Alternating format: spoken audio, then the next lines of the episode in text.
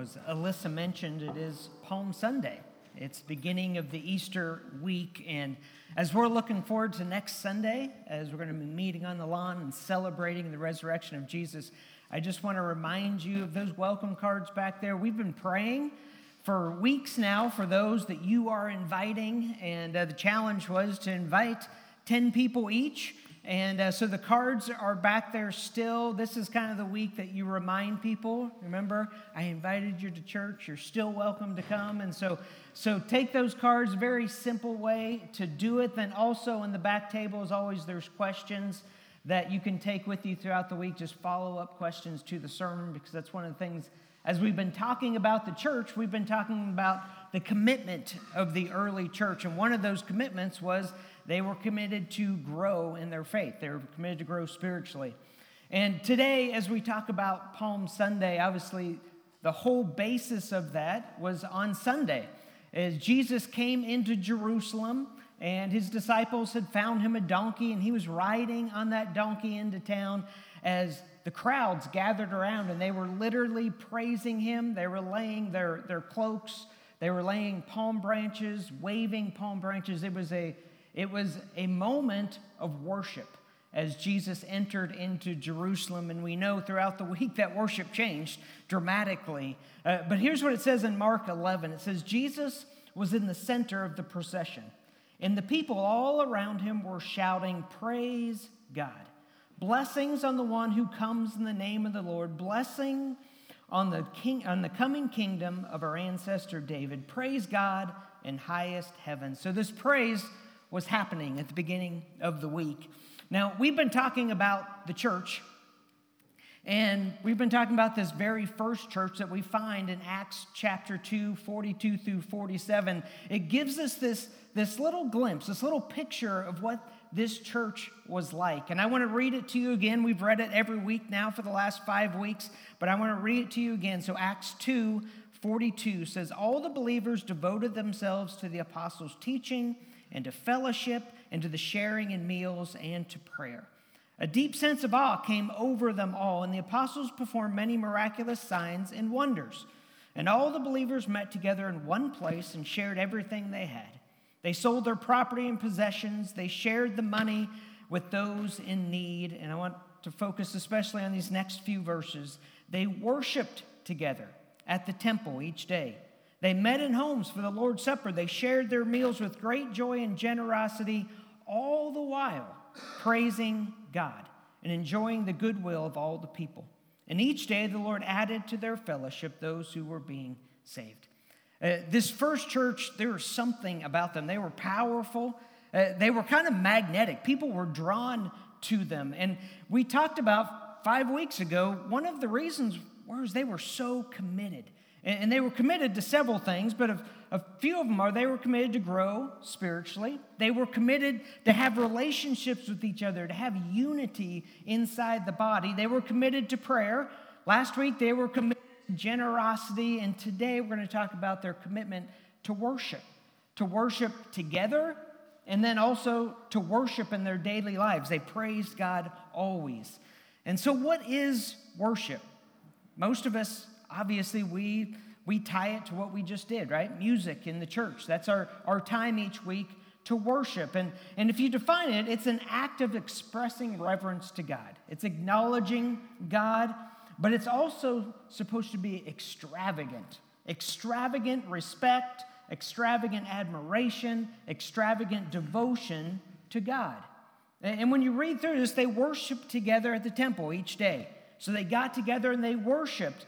And then they went about their daily lives doing all the stuff they're doing. And it says, and all the while they were praising God. And so they worshiped together, but then their everyday lives were an act of worship and praise to God. And, and so there's corporate worship and then worship in your lifestyle. In the early church, we know they were committed to worship.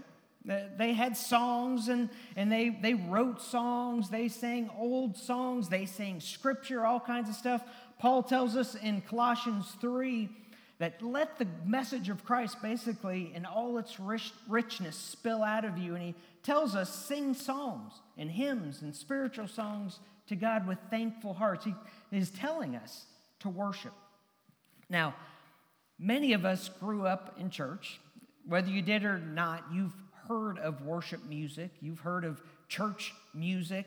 And from these early days where Paul says, hey, sing psalms and hymns and spiritual songs, uh, we've come from there all the way to today, what worship music is today. And really, church music, worship music, is kind of what we think of. And man, have we gone through some changes. So if you go back to the first century, and I'm just going to brace you a little bit, I'm not a history teacher, but I'm going to be one just for the next few moments here as we talk about this, because I just I started studying this and I got so wrapped up in it and I was listening to all these different songs and styles of worship and so you go back to the first 4 centuries. Now obviously we have no recordings of the first 4 centuries of anything that they were singing in church, but we do have history that talks about it. And so most of the music for the first from the early church through the 4th century is really non-instrumental. In fact, that early church kind of said, you know what, we don't want to use instruments because that's what the world does. And so, so they basically said, our music's going to be different, our worship's going to be different. So for about 400 years, there's really no instruments in it. And so they actually, uh, around the early Middle Ages, we begin to find these songs, two different types that were used in the worship. One was just called plain song. And plain song, I don't know much about music. I should have Alyssa up here, like explaining it better, but, but it was very simple. Um, there was no harmony.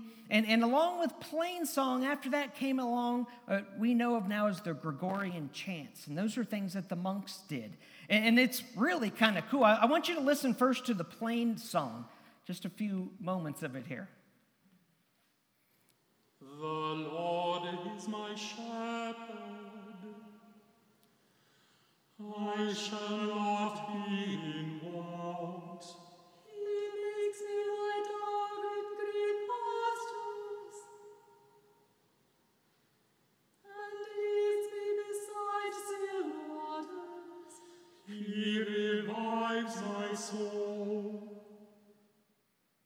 that is the plain song. And you can see that's worshipful.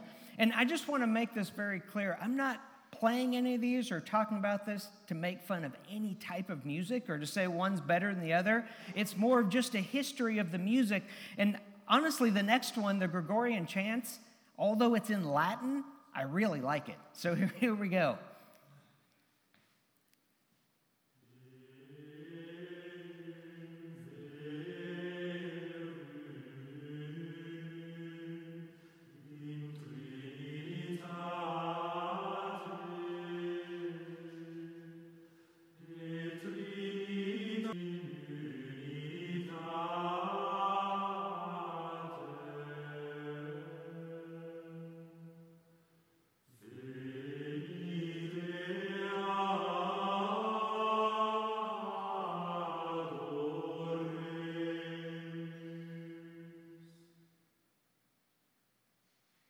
Kind of cool, huh?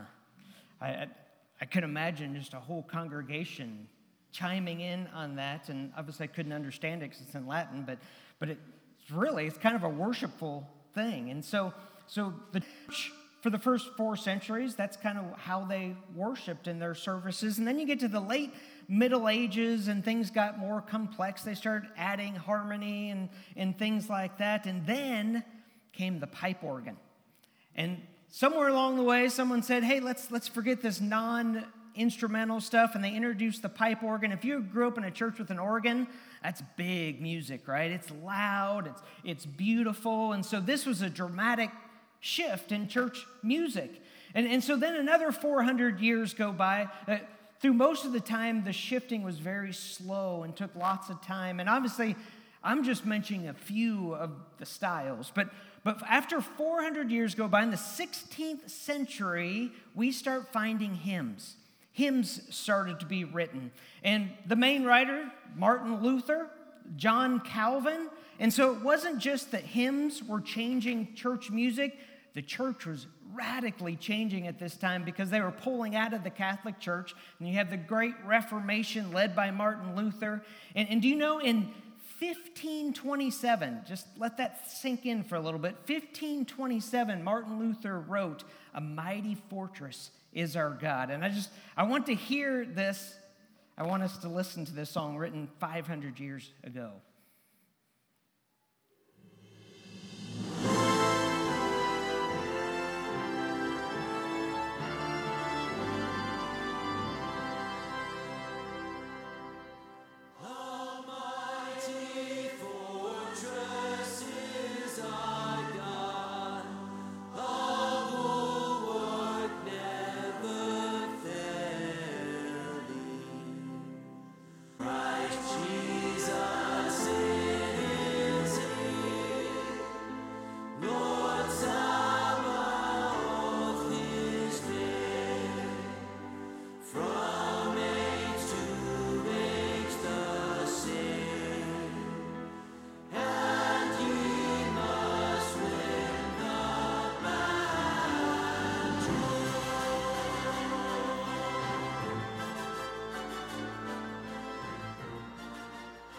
Can see the dramatic shift in types of music, and that was big. And, and then in the 18th century, you have some of these hymns, you have some change, and then you have classical music. That's also, many of it was, was written it, from a Christian standpoint. You have Bach. If you read through some of Bach's stuff, everything Bach wrote musically was, was an act of worship to God. It's, it's amazing what he did. Handel's Messiah is written in the 1700s. It's still one of the most famous Christmas and Christian songs ever written. And then also during the 1700s, hymn writing just explodes. And it's led by the John and Charles Wesley. Some people say that they wrote almost 9,000 hymns between the two of them. That's a lot of hymn writing. Eh, but but one of the interesting things about that, and just a few years ago, I would have been up here telling you that, that John Wesley got a lot of his melodies from the local bars and he would change the words. And that was a big part, right?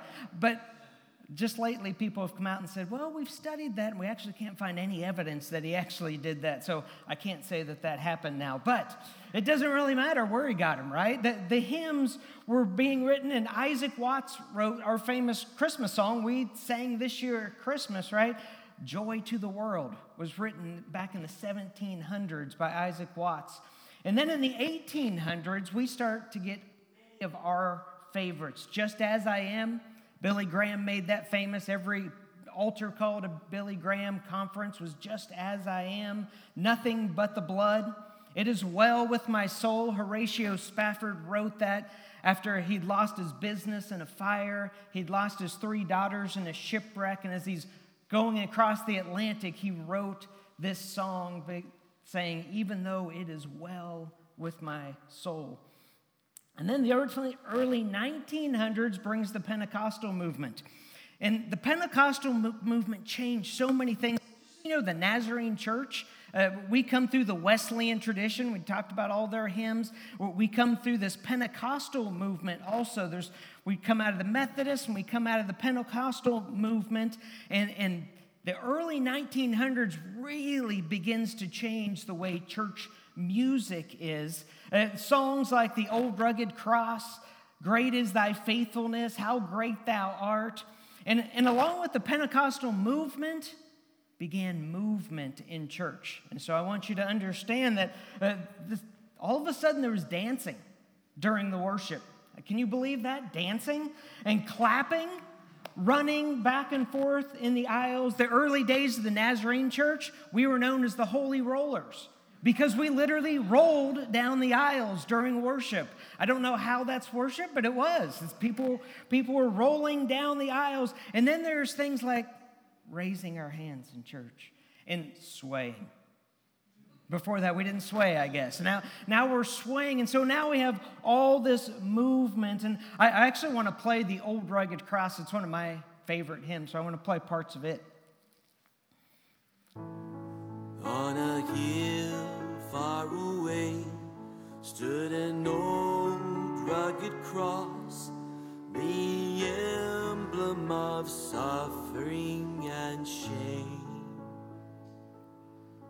And I love that old cross where the dearest and best for a world of lost sinners was slain.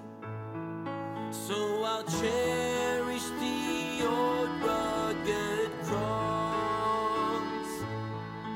till my trophies at last I lay down. I will cling to the old rugged cross and exchange it someday for a crown. How many of you sang that in church growing up? But lots of us, lots of us. Well, then we get into the 60s and 70s, and things, we have these radical churches out there that start trying to attract basically non religious people, and they start to add guitars and drums, and they start creating worship bands, which you can imagine was controversial throughout the churches, but also throughout that time. Do you remember Southern Gospel Quartets? Yeah, huge. When I was in college, we must have listened to a thousand of those that came to College Church of the Nazarene to sing these, these Southern Gospels. And then you had Amy Grant. You guys remember Amy Grant? She came out with actual her own tape. Yep. And then and that started church specials. Do you remember church specials where one person would get up and they had their tape accompaniment of Amy Grant or somebody? They would sing to that. And then uh, we got into rock, Christian rock, and we had Stryper. Is that not beautiful? Best outfit. Whoever listened to Stryper? Not me. I didn't. Oh, we got one person. Yep, he admitted it. Stryper. And I'm not making fun of Stryper, but the outfits I have to make fun of. Those are bad. So, in the 80s and 90s. Now, imagine this all of a sudden, mega churches start to rise up in the United States. The mega churches, music becomes a huge part of it. Rick Warren up at Saddleback, just north of us here, he created different venues for different music styles. And so they had, when you walked onto their campus, depending on what kind of music you liked, you went to that venue. He started separating people by their music style. Imagine that. And, and so he's trying to, to get rid of the, I guess, the division of music and unite people. And then this church in Australia named Hillsong, we probably have heard of it today, starts in the 1990s, and they basically make a brand of Christian music. And, and one of the first songs they ever came out with was the song Shout to the Lord. And it 1993, but I don't think any church that Lisa and I went to actually started singing that until the late 90s. But I remember singing Shout to the Lord at the top of my lungs. I remember it because we had Christian radio stations now. I remember singing it on the way to work. I love the song, so we're going to listen to it right now. Shout to the Lord.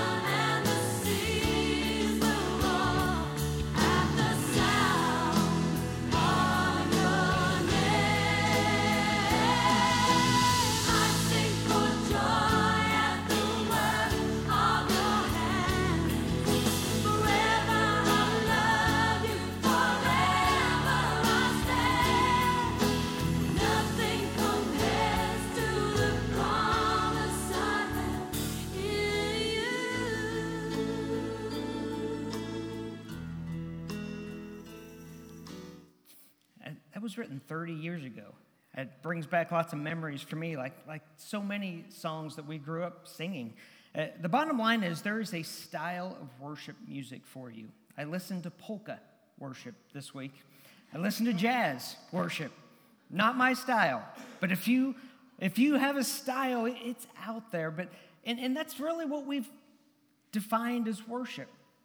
But really, this morning I want to talk about what is worship and what role does music play in that worship. And, and so, what, what I find interesting is one of the few times Jesus actually talks about worship, he's telling one woman, that was a foreign woman, she was a Samaritan woman. And if you know the story, it's found in John chapter 4. Jesus and his disciples are walking through Samaria, and Samaritans were hated by the Jews. And here goes Jesus and his disciples walking through Samaria, and the disciples go off to get food, and Jesus sits down by this well. He was tired, he was thirsty, and here comes this woman all by herself. She was not the best woman in town. Actually, she was probably an outcast in the town. She comes by herself to the well. They begin a conversation, and Jesus begins to reveal to this woman who he is, that he is the Messiah. And in the midst of this conversation, she asks him a question because she's obviously realizing this man is special. He's a prophet. And so she asks him, You're a prophet. And so I have a question for you. My people, the Samaritans, think we should worship here on this mountain. But you, the Jewish people, you think you should worship at the temple in Jerusalem. And this is how Jesus responds to this question.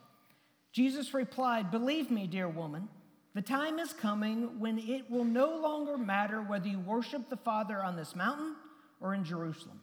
You Samaritans, you know very little about the one you worship, while we Jews know all about him.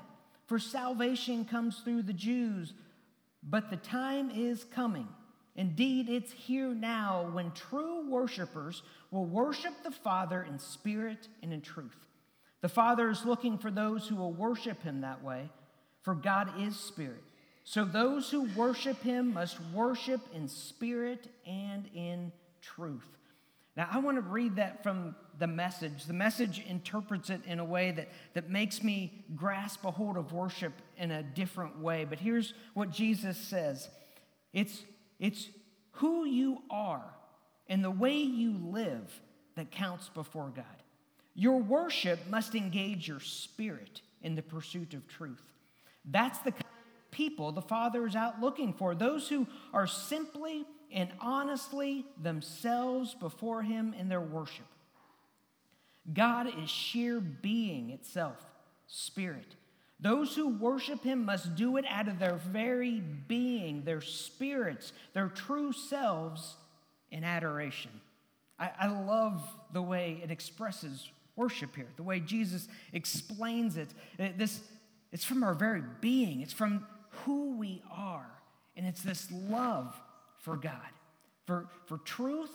And, and, and so, just from this short conversation, we can learn a few things about worship. First of all, it doesn't matter where you worship. Uh, that was new. That's a new concept that when Jesus mentions this, because the Holy Spirit changes that. What Jesus was saying is, is that we used to go to the temple in Jerusalem because that's where the Spirit of God was. Or once Jesus died, the Spirit was released And as believers, we get the gift of the Spirit. So it doesn't matter where we worship. We can worship in our cars, we can worship at church, we can worship at work, wherever we are. And so it does not matter where we worship. Number two, it does matter that we worship. It's interesting, uh, the woman says, you know, that they weren't believers in the one true God. She's a Samaritan, but yet she said, worship is important. Both of them acknowledge worship is important. As human beings, it's actually good for us to worship spiritually and physically. And then it does matter who we worship. Jesus says, You Samaritans don't really know the God you're supposed to worship. Us Jews, we do. It's the one true God. It matters who we worship, and it matters how we worship. He says simply and honestly, from your very being, in spirit and in truth. Now, Jesus doesn't say a certain style or a particular instrument that you're supposed to worship to. It's more a matter of your heart and where you're at mentally and spiritually. Now, I just want to be honest with you. In reality, when I come to church and I worship, there's some Sundays, man, I am just into it.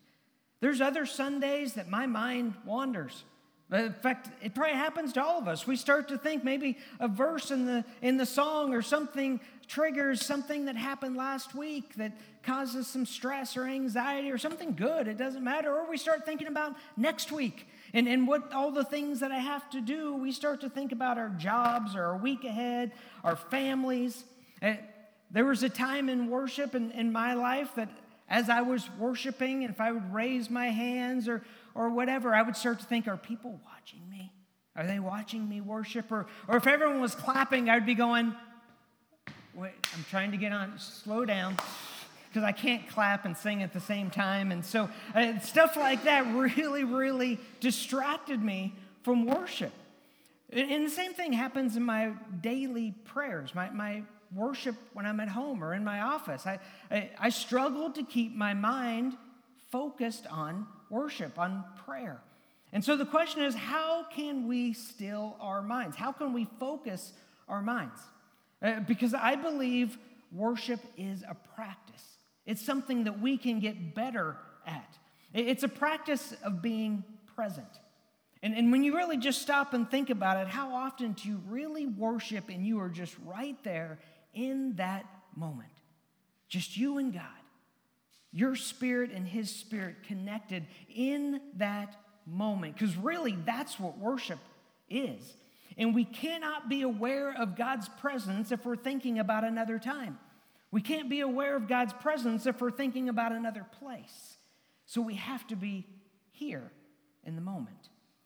As he said in John 4, those who worship him must do it out of their very being, their spirits, their true selves in adoration. And the question is, how do we do that? Well, I think it's a battle. It really is. We talk about spiritual battles. I think that is a spiritual battle. And I think Paul gives us some amazing insight in 2 Corinthians 10.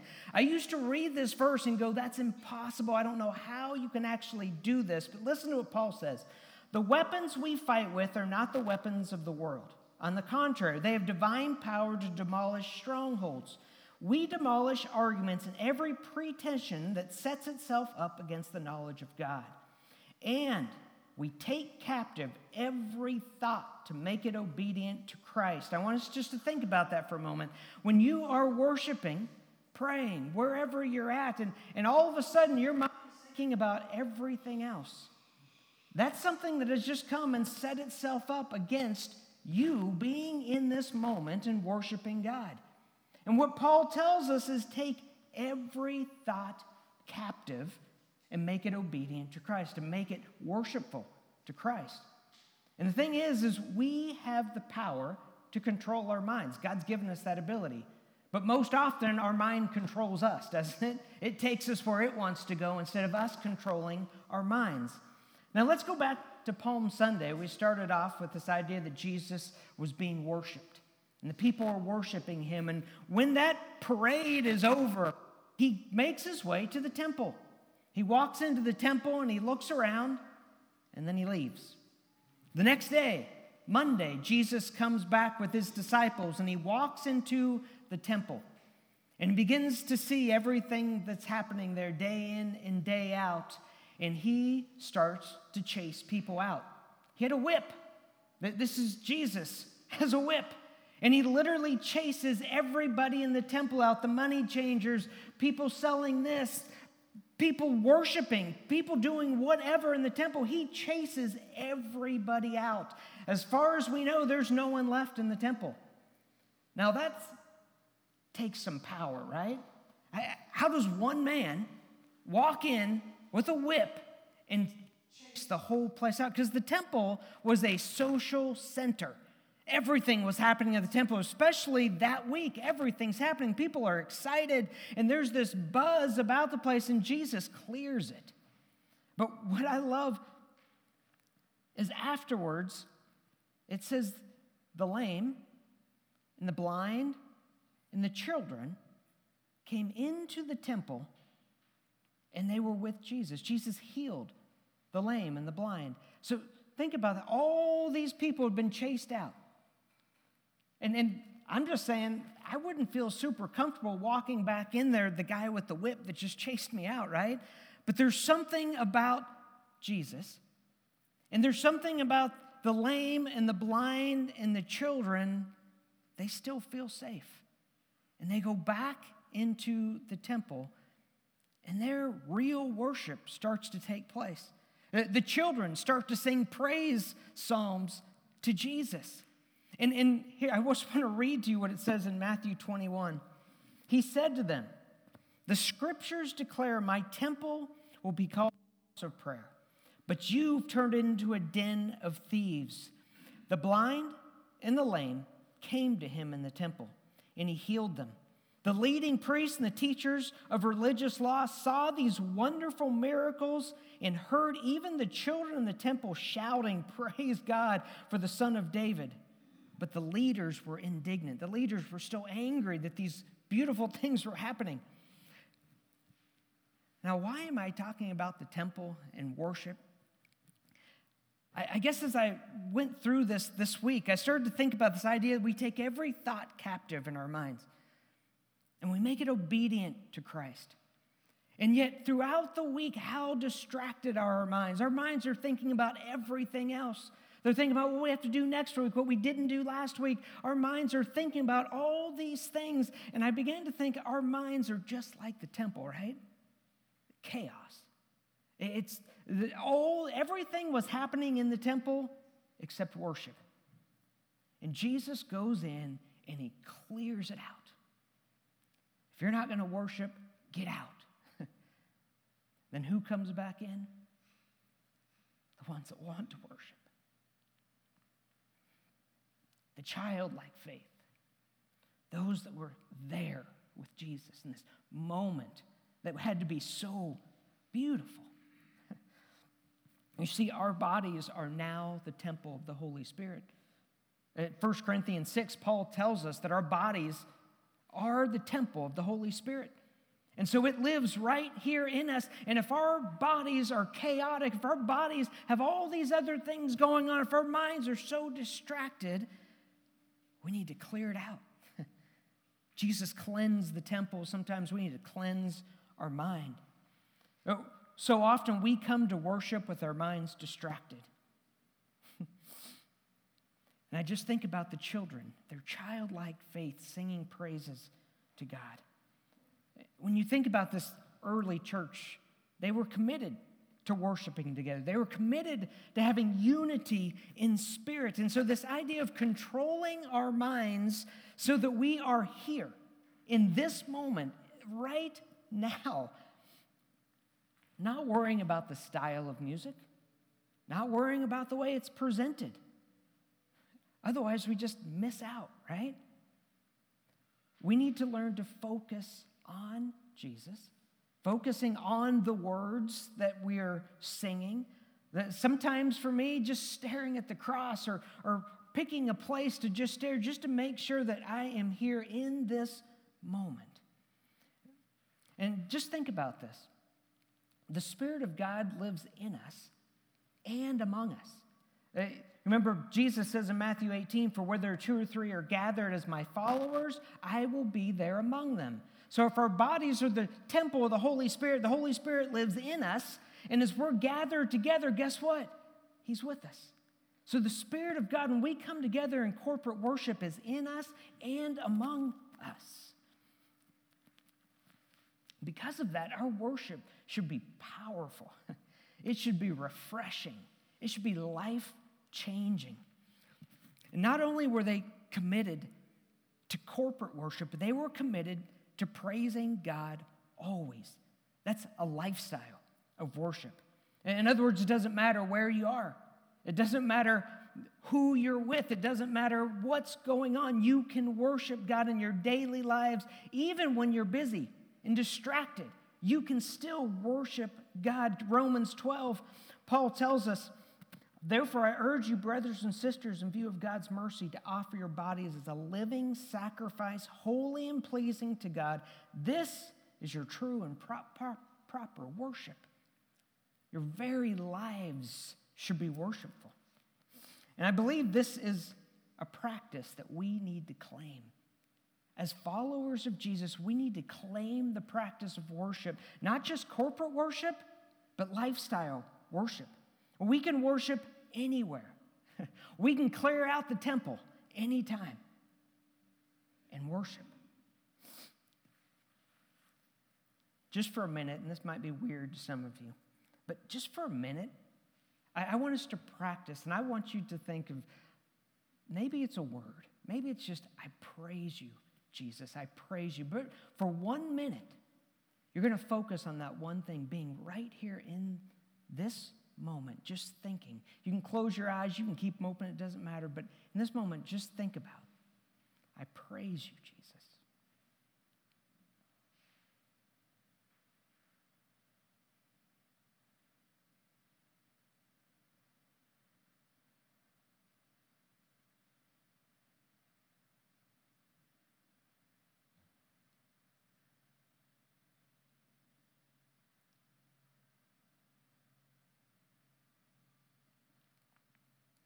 Just in that short time, our thoughts wandered. And you have to keep pulling it back to, I praise you, Jesus. That's why I say it's a practice. And it's a practice that we can literally claim because the Spirit of God lives in us. You see, this early church, they were committed. They were committed to corporate worship together, which was powerful. And they were committed to praising God always. I was trying to think of all the different places that I've worshiped in my life.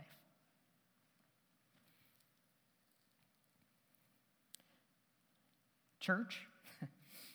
I remember really special times of worship in the church. I remember being on youth camps with, with my youth group and worshiping.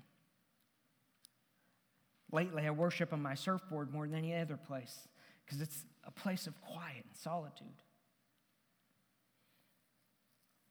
This last Thursday, listening to all these songs, the Gregorian chants, and everything else, I worshiped. I began to weep in worship.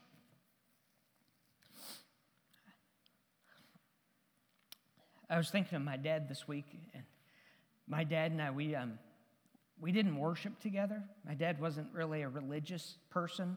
We played golf together, we coached football together, did a lot of other stuff. Uh, but later, his last few years, we um, he would we talk about worship in the church, and he always talked about how much he disliked worship now. he didn't like the rock bands. He didn't like the drums. He didn't like this. And, and we had these conversations, never, never upset with each other, just talking about the differences in worship. And he always wanted to know why can't we just you know, do different ways of worship. And, um, and so it was one of those conversations. It was back in November.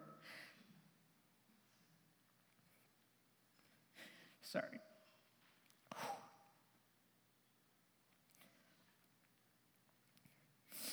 We were talking about different worship styles, and his favorite song had become How Great Thou Art. And he'd figured out his phone to an extent, and he, he had found a song, How Great Thou Art by Carrie Underwood. and he goes, Here, listen to this. And he handed me his phone. My dad was always kind of gruff, and I just saw it was Carrie Underwood, and I go, Dad, I don't even like country music. I don't want to listen to it. He goes, It's not country music. Just listen to the song. So I start listening to it and listen to about a minute of it, and I go to hand it back to him. He goes, Listen to it.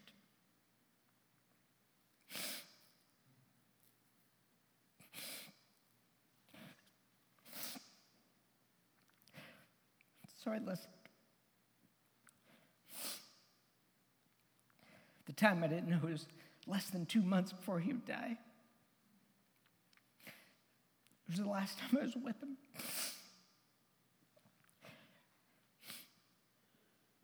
I listened to the song. And I looked up to hand him his phone back and had tears rolling down his face.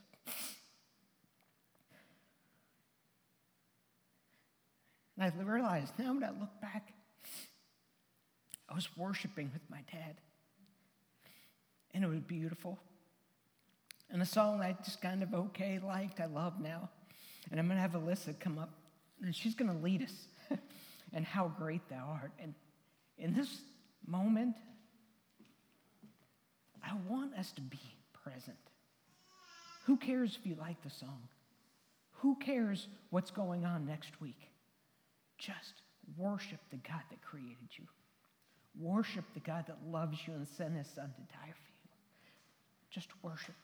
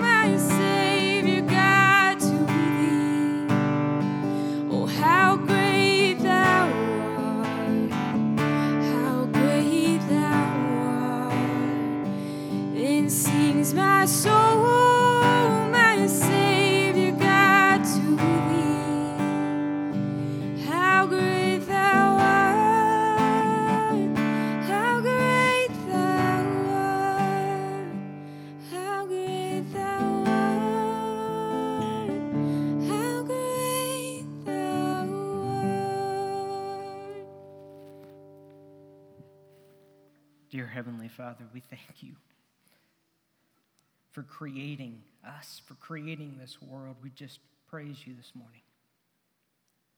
And I pray that that praise would just stay with us throughout this week. Help us to be worshipers of you. And we just pray this in your name. Amen. Amen. You are dismissed.